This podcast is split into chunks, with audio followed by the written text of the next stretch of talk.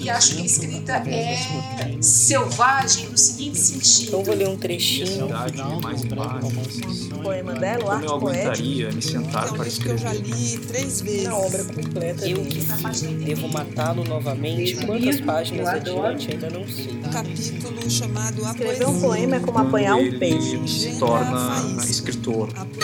Eu vou ler aqui.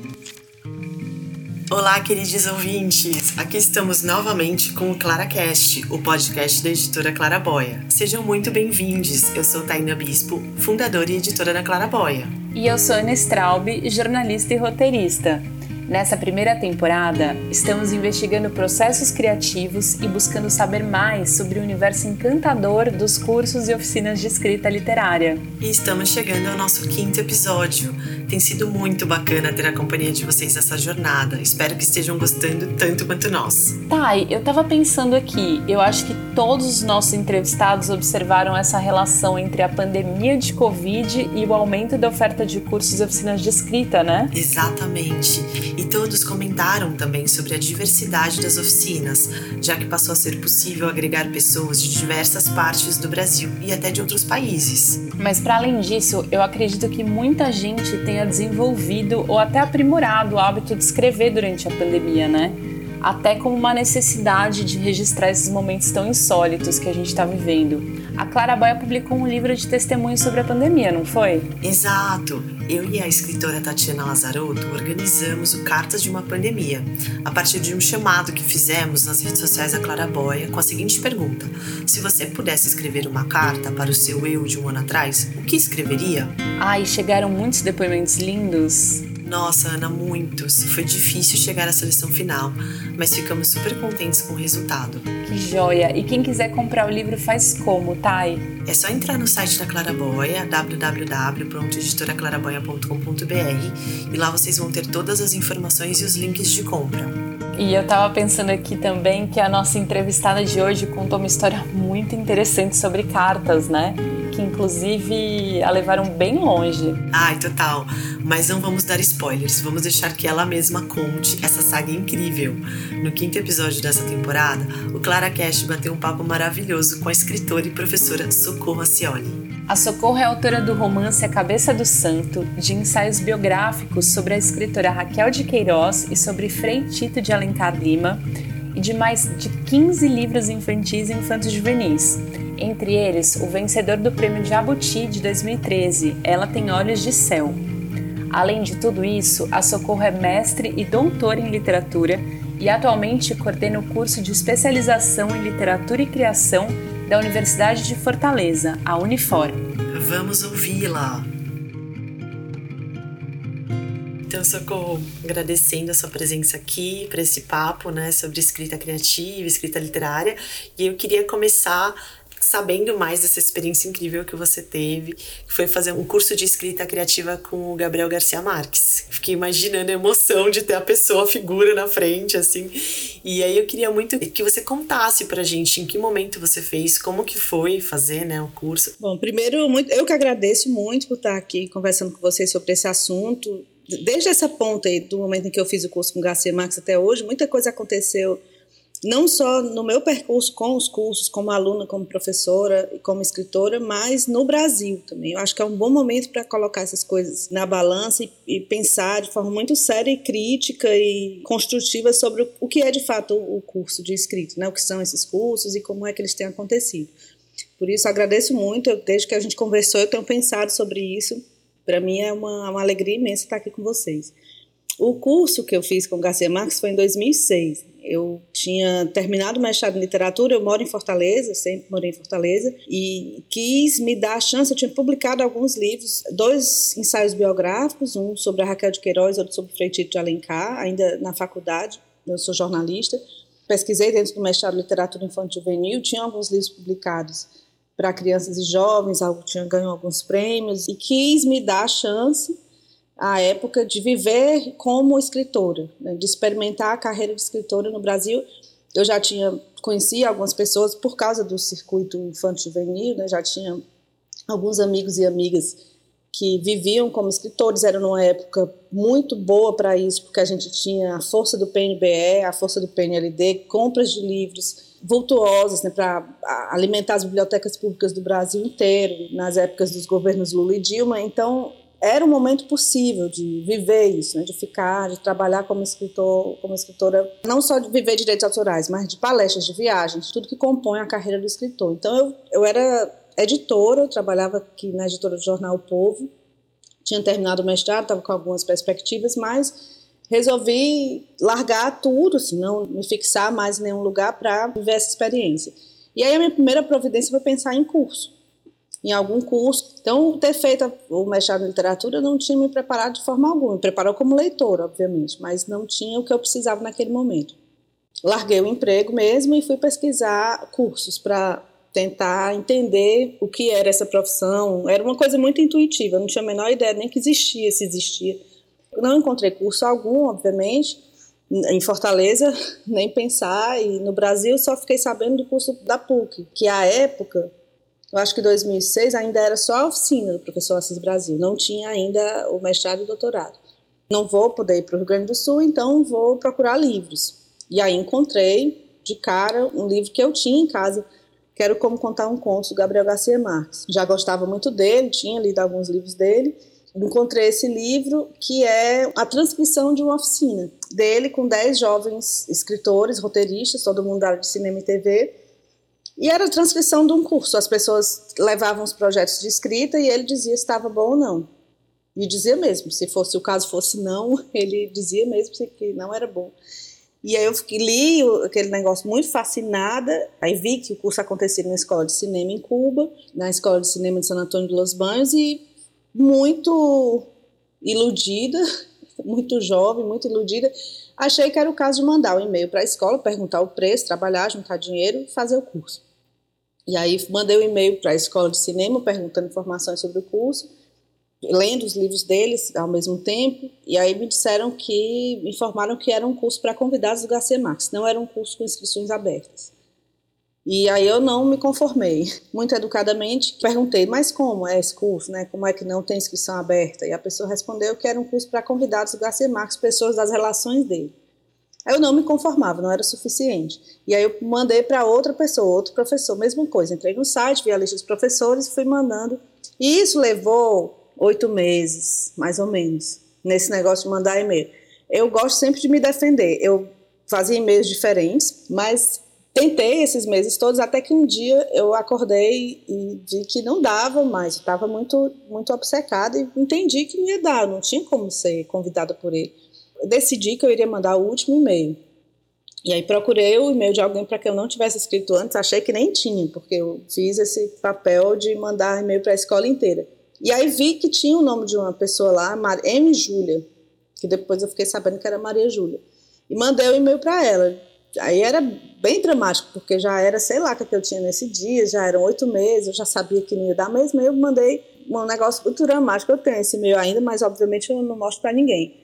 Era uma coisa assim de eu passei oito meses alimentando um sonho impossível, era, era nesse padrão de breguice. E era em espanhol, o que deixa mais Maria do Bairro ainda, né?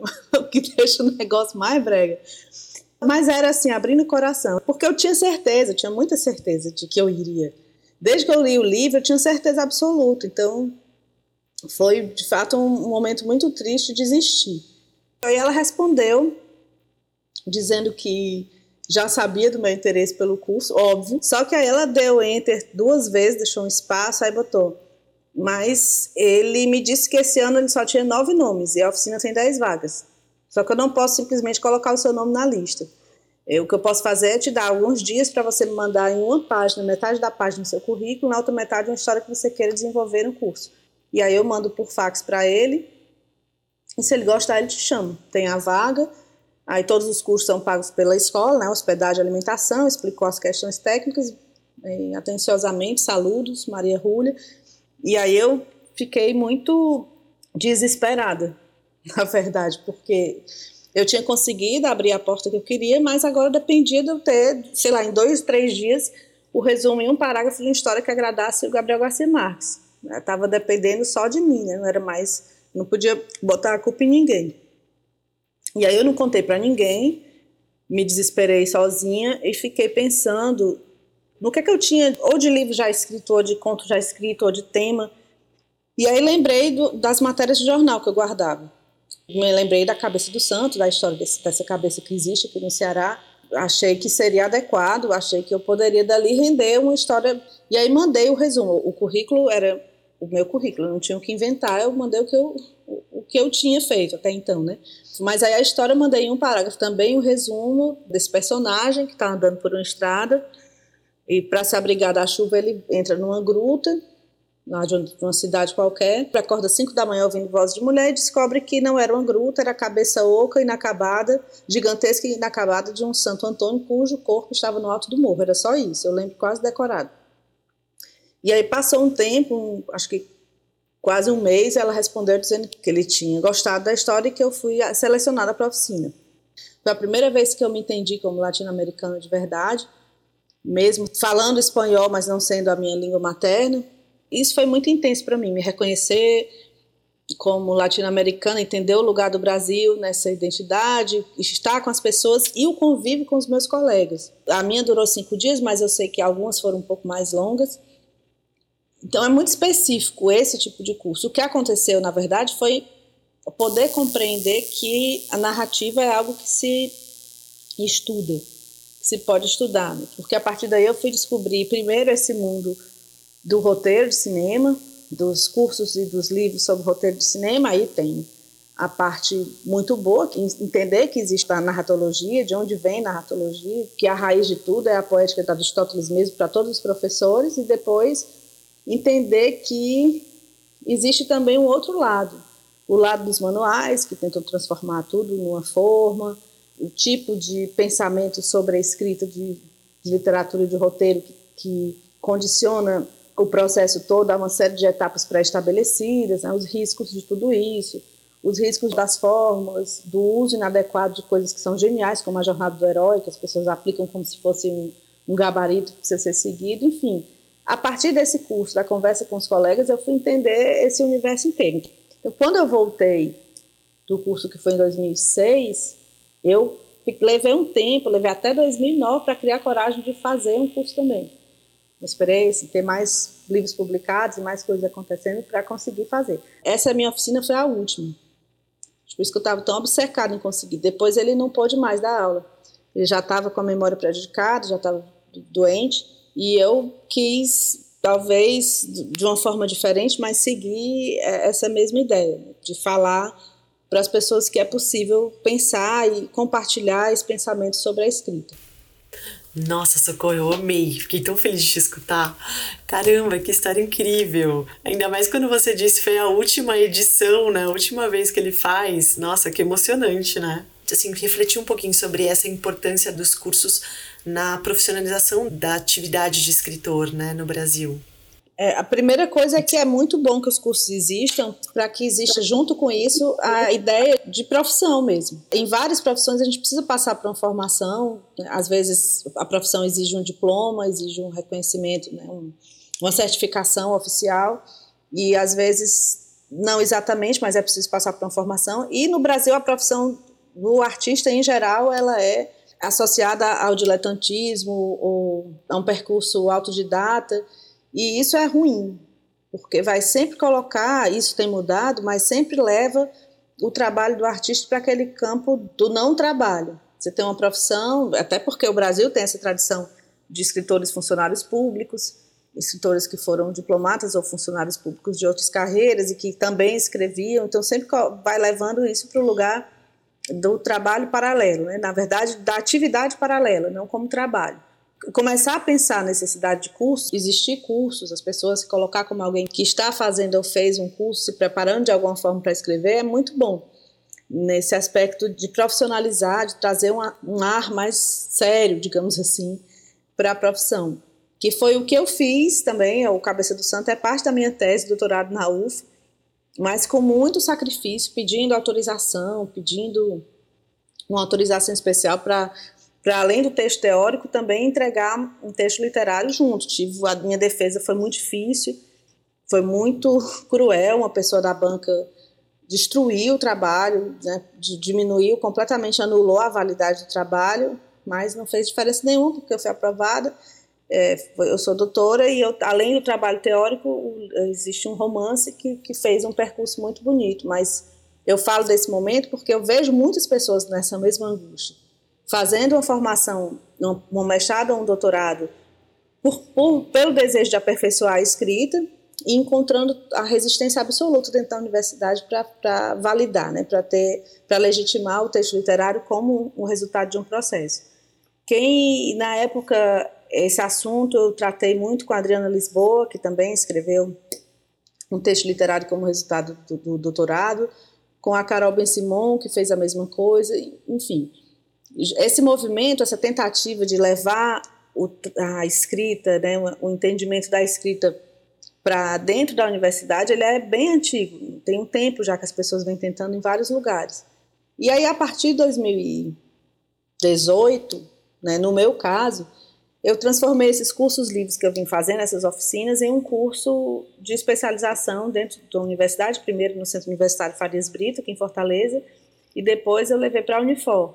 Hoje coordeno um programa de especialização, né, um curso de quase dois anos, e com outros projetos. É, esse aumento é, como eu estava falando no começo, é muito bom, porque para os autores, para os escritores, até por uma questão de sobrevivência, nesse momento em que a gente não está podendo viajar, dar palestra e fazer o que sempre se fez, a, na, faz parte da carreira do escritor isso.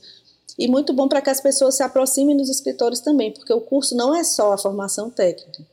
O bom curso de escrita ele não deve ser embasado só em aprender técnicas específicas ou segredos ou receitas, mas em ter um contato com alguém que também escreve, que também cria.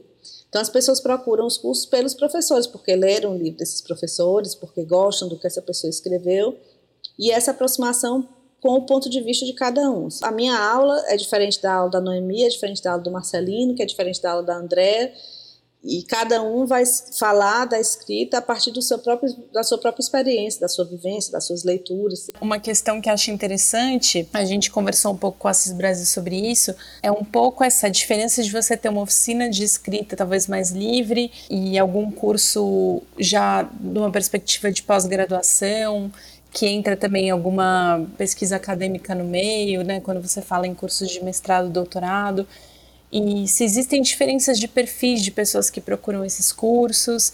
Falou do perfil dos alunos, perfil dos cursos, o curso adianta ou não, né? Que é a pergunta que as pessoas fazem mais Exato, de forma mais grosseira. Isso adianta para alguma coisa? Você vai me ensinar a ser escritor, né? Eu tenho que ter algum talento. Eu chego para você já com algum talento ou chego sendo um bom leitor? A gente tem feito essa pergunta para os entrevistados e as respostas têm sido muito interessantes e diversas. É, o perfil dos alunos nesses anos todos que eu estou nos cursos, tanto os cursos que eu ministro, como os que eu coordeno, como os outros até que eu fiz como aluna, eu vejo uma mistura de perfis, assim, que tem uma profissão, que são médicos, advogados, tem muita gente da área de direito, promotor, procurador, juiz, pediatra, endocrinologista, ou, ou, funcionários públicos de outras áreas, do TRE, de não sei onde, que no começo da vida queriam ter feito letras, queriam escrever, escreviam na adolescência, escreviam poesias, não, não fizeram letras porque alguém, o pai, a mãe, alguém na família disse que não dava dinheiro e a pessoa foi fazer uma profissão, né, seguir uma profissão mais estável, com essa ideia de fazer um concurso, e chega um determinado momento da vida, isso costuma ser na faixa dos 40, é, às vezes um pouco mais na frente, em que a pessoa quer retomar esse desejo passa por alguma situação, passa por um problema de saúde, uma separação, os filhos crescem, vão embora de casa, sempre tem um marco. É muito comum esse perfil. A pessoa tem um, viveu é, uma carreira inteira, acontece um marco na vida, e diz, agora eu vou fazer o que eu sempre quis fazer, que é escrever. Então, esse perfil de aluno vai para o curso com muita tranquilidade, tem o desejo de colocar no papel essas coisas, às vezes são memórias, quando são alunos mais velhos, queria escrever para os meus filhos, queria contar para os meus netos assunto tal, coisa tal que me aconteceu. Então, tem vários casos assim, de pessoas que precisam escrever, botar para fora alguma coisa, precisam mais do incentivo e desse professor, dessa professora que incentiva, que dê o mínimo de orientação, do que detalhar a técnica literária. Em muitos casos, são mais próximos do relato jornalístico do que do texto literário. Aí tem esse perfil, tem um perfil de pessoas que não querem exatamente escrever, mas que gostam de literatura e querem entender a literatura pelo avesso, pelo olhar do escritor. Vários alunos assim, que escrevem, mas que não têm um propósito específico, ou uma carreira, ou no caso desse livro que eu falei, né, de escrever uma determinada obra. E tem alguns, a minoria, que vai para o curso com o desejo de melhorar o máximo possível a escrita para escrever, escrever livros e escrever em prêmios e, e ir para conseguir uma editora grande, engrenar de fato uma carreira dentro do mercado literário. Então, são mais ou menos esses três perfis que aparecem de forma mais comum. Tem também os jovens, um grupo influenciado pelos livros de fantasia, sempre tem, que vai para o curso para escrever livros de fantasia. Sempre tem, sempre tem. Aí vai com aquela fórmula, aquele molde dos livros de fantasia, das sagas, sempre vai ter esse perfil também. Mas a, a maior parte está dividido entre esses três padrões. Né? Isso tem acontecido nos meus cursos. E, e, lidando com as expectativas. E, mas o mais delicado é a ansiedade, como eu já falei, dessas pessoas que querem uma carreira. A pressa, é tentar explicar que a carreira do escritor é completamente imprevisível, completamente fora da possibilidade de planejamento, não tem como planejar. Você não sabe, você escreve um livro hoje, o livro vai super bem, o próximo romance pode não dar em nada, você pode escrever um livro de crônicas e bem melhor do que no romance, você pode escrever um livro de contos porque a editora encomendou e dá super certo, e aí vem depois um livro de poesia, enfim, é completamente impossível prever para qualquer escritor. Na semana passada eu estava em São Paulo, estava com o Milton Ratum, a gente tem a mesma editora na Companhia das Letras, a Júlia, a gente estava falando como é angustiante entregar um livro, só que eu dizer que é angustiante entregar um livro é muito diferente de ouvir o Milton dizer que é angustiante entregar um livro. Eu saí de lá muito consolada. Essa certeza não tem. A gente fez um clube do livro com a Patrícia Mello, e a minha primeira pergunta para ela foi o que, é que ela tinha aprendido sobre escrever romance depois de escrever 27 romances. A resposta dela foi: Eu aprendi que a gente nunca sabe a gente zera tudo para cada romance novo e a gente nunca sabe, e às vezes é até pior. O medo de repetir o que já foi feito, repetir estrutura, repetir tema, repetir né, detalhes, repetir aqueles vícios que vão aparecendo, enfim.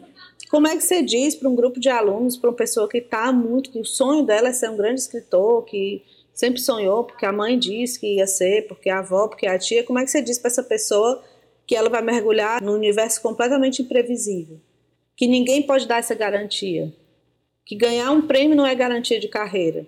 Ganhar um prêmio é uma coisa, construir carreira é outra coisa.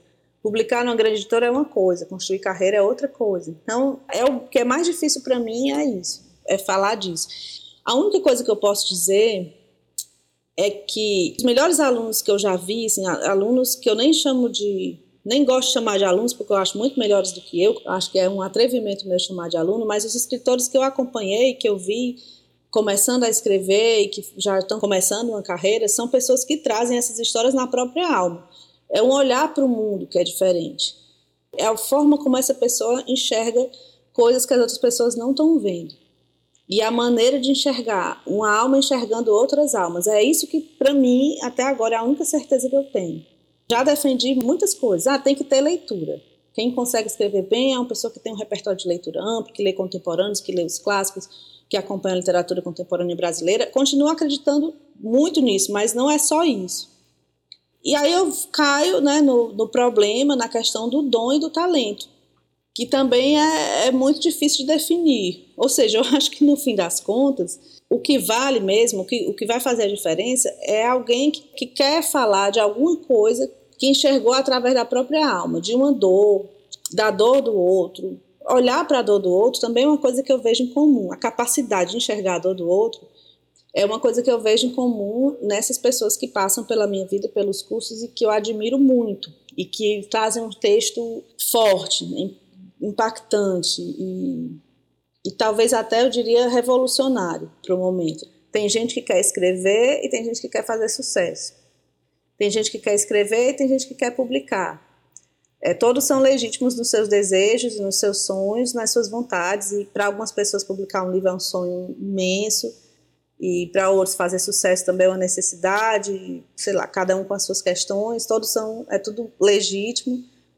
Mas a escrita ela exige tempo paciência e investimento né, de muitas coisas. Escrever um poema é como apanhar um peixe com as mãos. Nunca pesquei assim um peixe, mas posso falar assim. Sei que nem tudo que vem às mãos é peixe. O peixe debate-se, tenta escapar-se, escapa-se, eu persisto, luto corpo a corpo com o peixe, ou morremos os dois ou nos salvamos os dois. Tenho de estar atento, tenho medo de não chegar ao fim. É uma questão de vida ou de morte. Quando chego ao fim, descubro que precisei de apanhar o peixe para me livrar do peixe.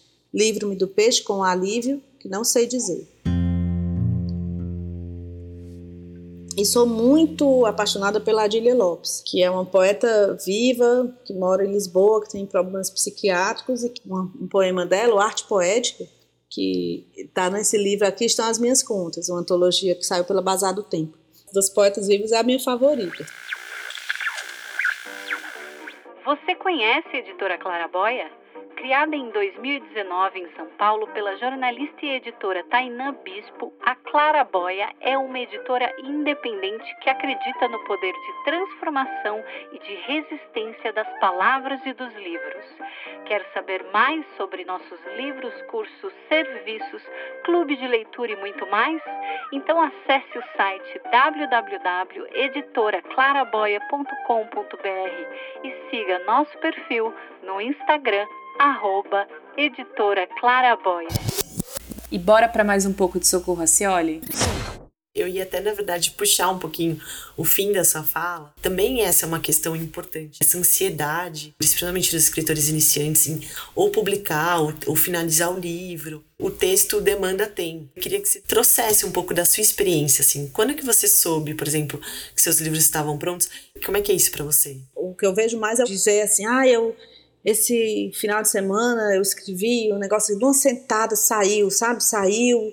Quando eu escuto esse história de saiu de uma sentada, eu já tenho muito medo, porque eu já sei que é alguma coisa que serviu muito mais para que a pessoa expressasse ali as suas angústias do que como um trabalho literário mesmo, uma peça que a gente precisa assim, aprende o tempo todo. Eu trabalho escrevendo há muito tempo, não só os livros, mas crônicas para o jornal e ensaio acadêmico e uma dissertação, uma tese. E só agora eu descobri uma ferramenta que foi a Vanessa Ferrari que me ensinou, que é o Character Count Tool, que é um site que você coloca o seu capítulo, o seu texto, o pedaço do texto, e ele vai dizer quantas vezes você usou a palavra eu, quantas vezes você usou a palavra que, quantas vezes você usou a expressão eu não sabia. Eu estou falando isso porque eu botei um texto meu aqui, eu tinha usado eu não sabia sete vezes no capítulo não sei porquê, essa, o que é que me deu.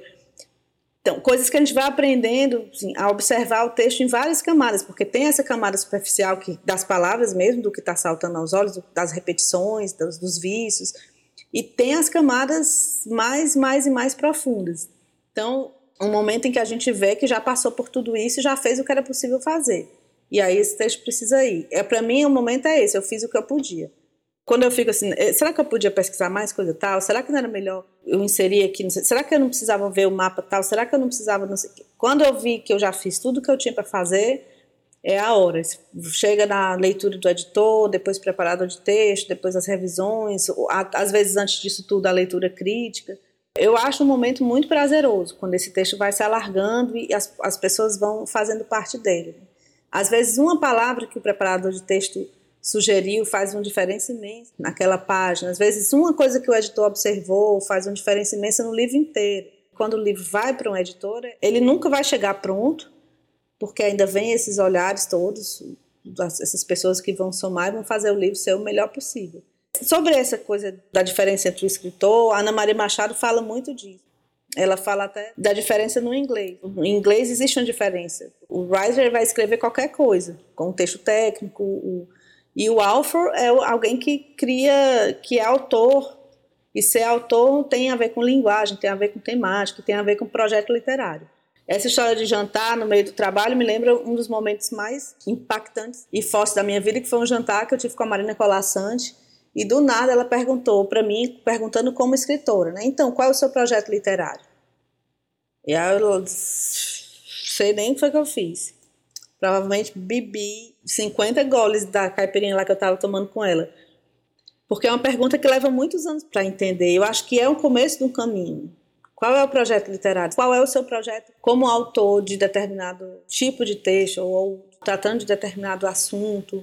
Isso vai variar tanto, mas pensar na, na própria escrita, começar a escrever como começo de um projeto grande, grande que eu digo em tempo, extensão de tempo, algo que vai começar agora e que você vai levar por anos da sua vida, ajuda muito a criar perspectiva e, e pé no chão entender que a coisa não vai ser automática, que esse sucesso automático, um livro que vai estourar, ele nem sempre vai lhe trazer a garantia de nada. E como é que a gente sabe que um livro vai estourar? Se o editor soubesse isso, né, se alguém tivesse essa resposta, estava todo mundo bem, livraria, editor, autor, estava todo mundo muito bem é sempre uma aposta, uma aposta do autor, uma aposta da editora, uma aposta da livraria, uma aposta de todo mundo. Um mercado que se constrói numa cadeia muito ampla. Pedir para você contar quais foram autores importantes para sua formação como escritora, que é impactante para você. Autores importantes não param de aparecer o tempo inteiro. Né? Tem os fundadores da vida, mas tem os que vão chegando e vão assustando a gente. Claro, Gabriel Garcia Marques foi super importante.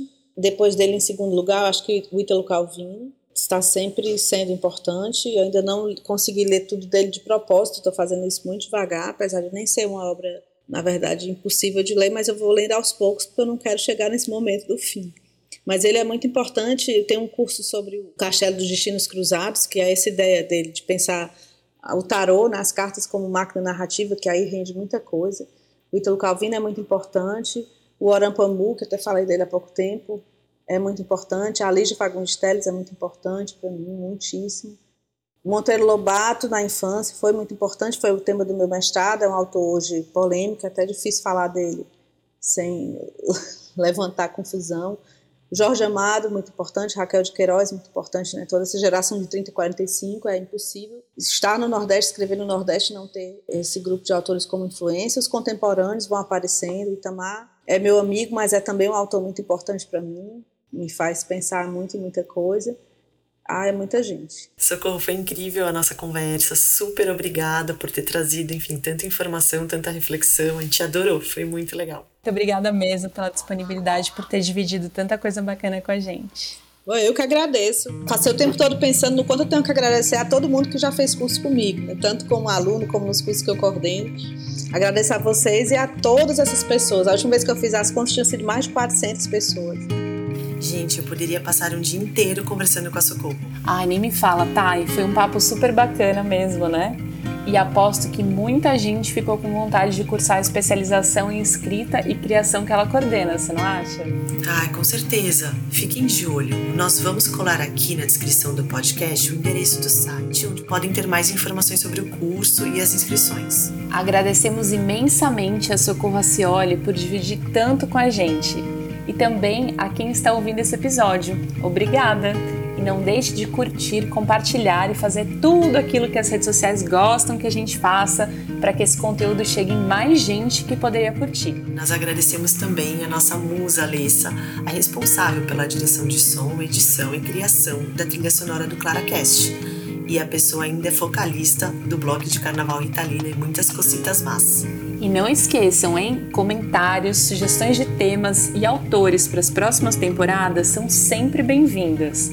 É só deixar aquele amor no perfil da Clara Boia no Instagram e fazer sua inscrição no Correio da Clara, a newsletter mensal da editora. Fiquem com a gente e não percam o próximo episódio, com a participação mais do que especial do escritor e professor Jefferson Tenório. E acho que a escrita é selvagem no seguinte sentido. Então vou ler um trechinho. mais O poema dela, o Como eu aguentaria me sentar para que eu já escrever? li três vezes. Na obra completa eu que devo matá-lo novamente. Quantas páginas adiante ainda não sei. Um capítulo chamado A Escrever um Poesia. poema é como apanhar um peixe. Se torna escritor. Eu vou ler aqui.